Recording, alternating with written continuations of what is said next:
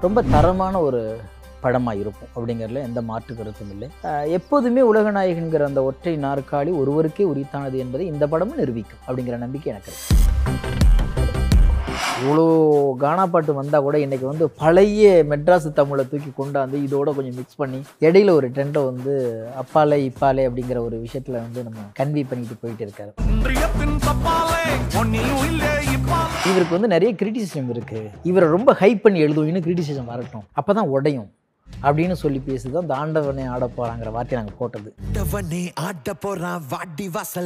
பத்து நிமிஷம் கூட நான் உட்காந்து பேசினதில்லை அவர்கிட்ட. ஆனால் அவர் மீது எனக்கு மிகப்பெரிய மரியாதை. எத்தனை ஏளனங்கள் எத்தனை கிண்டல்கள் எத்தனை கேலிகள் எத்தனை மீம்ஸ் இதையெல்லாம் மீறி தனக்கு பிடித்ததை இந்த உலகத்தில் செய்யணுங்கிற ஒரே கோரிக்கைக்காக ஒரு வந்து விடாமல் கடந்து வரும்போது இந்த உலகத்தில் யாருமே முதல் படத்திலேயே நம்ம சூப்பர் ஸ்டார் ஆகிட முடியாது. அவருடைய ஆசை இது இருக்கு பண்ணுறாரு ஒருவேளை சொல்ல முடியாது நாளைக்கு யாராலும் தவிர்க்கப்பட முடியாத ஒரு முகமாகவும் ஒரு படைப்பாளனாகவும் அவர் மாறலாம். தனிப்பட்ட முறையில் அவரை பார்க்கும்போது பெரிய தன்னம்பிக்கைவாதி விடாமுயற்சி இவ்வளோ பிஸியாக இருக்கார். ஒரு பக்கம் இத்தனை ஸ்டுடியோ இருக்கும்போது அவருடைய அலுவலகத்துக்கு தினந்தோறும் ஏழு மணிக்கு காலைல வந்துடுவாராம். நைட்டு போகும்போது ஒரு மணி ஆகுமா நாங்கள் ரெண்டு பேருமே நினச்சோம் கண்டிப்பாக இது ஒரு அடுத்த ஒரு இது ஹிட்டு கண்டிப்பாக கிடைக்கும் அப்படின்ட்டு. அவர் எப்போதுமே மறுபடியும் ஒரு பெரிய பூம் கொடுக்கணும்னு காத்திருக்காரு. உங்கள் வீட்டின் உட்புற மற்றும் வெளிப்புற சுவர்களை பாதுகாத்திட ரூபிலக்ஸ் பெயிண்ட்ஸ் வணக்கம் சார். வணக்கம். எப்படி இருக்கீங்க? சிறப்பாக இருக்கேன்.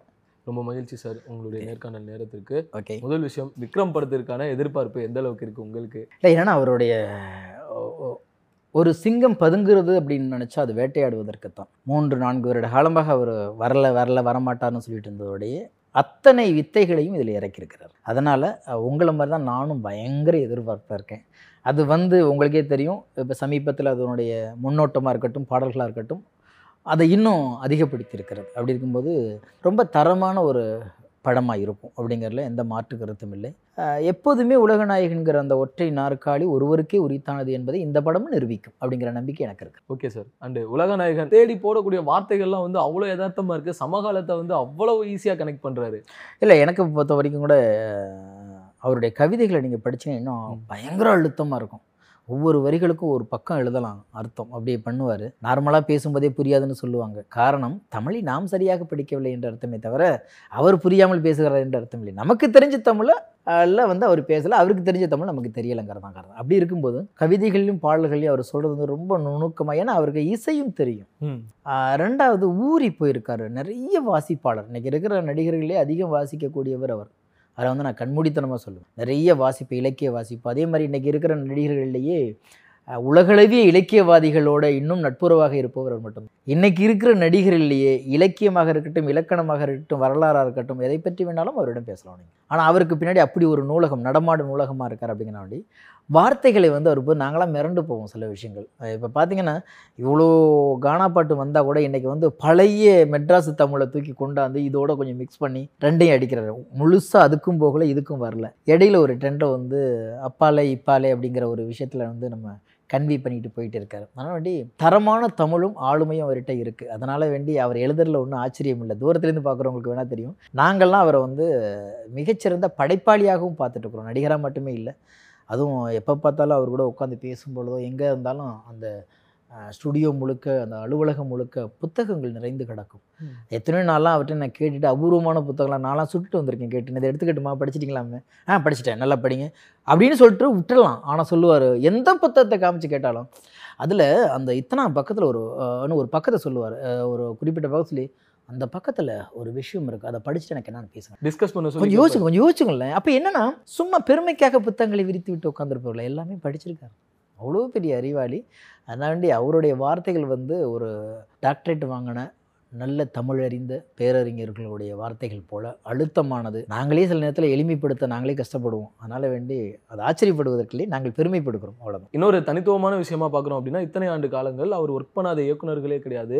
அவ்வளோ பெரிய இமயங்கள்ல இருந்து எல்லாருமே பார்த்துட்டாரு. ஆனால் யங் டேரக்டர்ஸ் கூட அவ்வளோ கொலாபரேட் பண்ணி இந்த காலகட்டத்துக்கு என்ன தேவையோ நான் அதை கொடுப்பேன். என்னுடைய ஆடியன்ஸை நான் எப்போவுமே வந்து கம்மியாக நினைச்சிடவே மாட்டேன். அவங்களையும் நான் ஈக்குவலாக தான் நினைக்கிறேன். ரசனையிலையும் புரிதல்லையும் இந்த தேடல் அவருக்குள்ள இருக்குல்ல அந்த விஷயம் பற்றி என்ன நினைக்கிறீங்க? இல்லைங்க பொதுவாகவே நிறைய பேர் சொன்னாங்க அவருடைய படங்கள் ஆரம்ப காலத்தில் எப்படின்னு தெரியாதுங்க நம்மலாம் வெளியில் இருந்தோம். நாங்களாம் வந்து ஸ்கூலில் இருக்கும்போதே ஒரு பீக்கில் இருந்தவர்.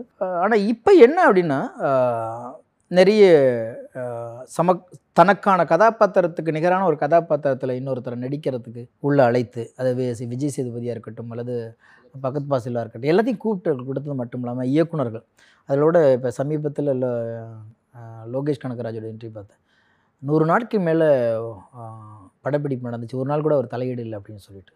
அவரை பொறுத்த வரைக்கும் ஒரு விஷயம் சரியாக செய்ய வேண்டும் என்பதனால தான் சிரத்தை எடுப்பாரே தவிர இவன் செய்யணும் அவன் செய்யணும் நான் தான் செய்யணுங்கிற எண்ணம் அவருக்கு இருந்ததே கிடையாது.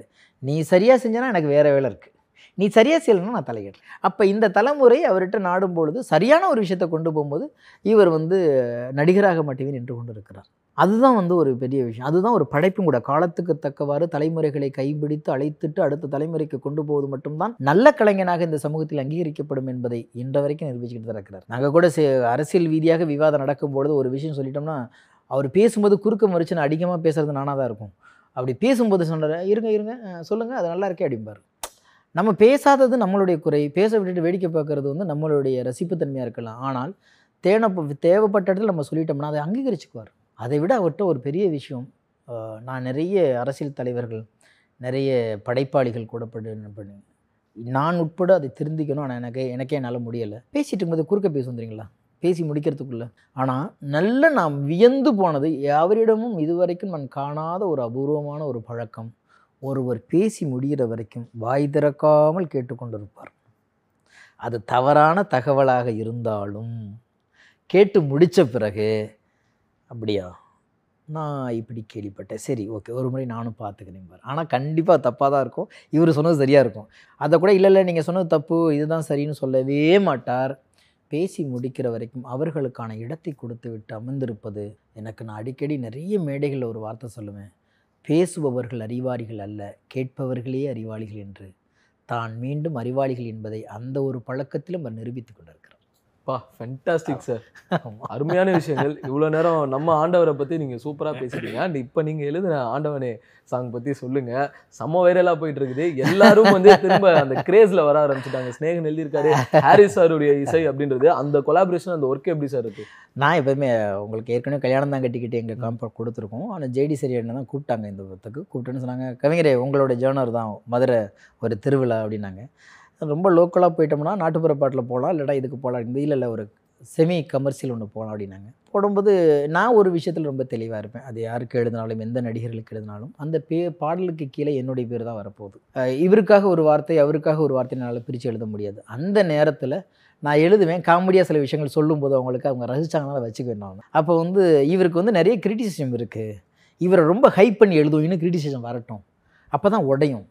அப்படின்னு சொல்லி பேசுது அந்த ஆண்டவனை ஆட போகிறாங்கிற வார்த்தையை நாங்கள் போட்டது. இது அதிகம் என்று எங்களுக்கு தெரியும். இது வந்து Kamal Kamal Kamal sir Rajini sir Vijay sir Ajith sir மாதிரி ஆட்களுக்கு எழுத வேண்டியது என்று தெரியும். ஆனால் எனக்கு லெஜண்ட் சரவணா சார் மீது எனக்கு ஒரு மிகப்பெரிய மரி இன்னும் வந்து பத்து நிமிஷம் கூட நான் உட்காந்து பேசினதில்லை. அவர்கிட்ட. ஆனால் அவர் மீது எனக்கு மிகப்பெரிய மரியாதை. எத்தனை ஏளனங்கள் எத்தனை கிண்டல்கள் எத்தனை கேலிகள் எத்தனை மீம்ஸு இதையெல்லாம் மீறி தனக்கு பிடித்ததை இந்த உலகத்தில் செய்யணுங்கிற ஒரே கோரிக்கைக்காக ஒருவன் வந்து விடாமல் கடந்து வரும்போது அந்த தன்னம்பிக்கை எனக்கு பிடித்திருக்கிறது. ரெண்டாவது நம்ம ஒரு சரவணா ஸ்டோரை துணிக்கடை மாதிரி பார்க்கட்டுருக்குறோம் அப்படி கண்ணை மூடி பார்த்தா தமிழகம் முழுக்க உள்ள ச சரவணா ஸ்டோரில் ஒவ்வொரு சரவணா ஸ்டோர்லையும் குறைந்தபட்சம் ஆயிரக்கணக்கான குடும்பங்கள் வாழ்ந்து கொண்டிருக்கிறது.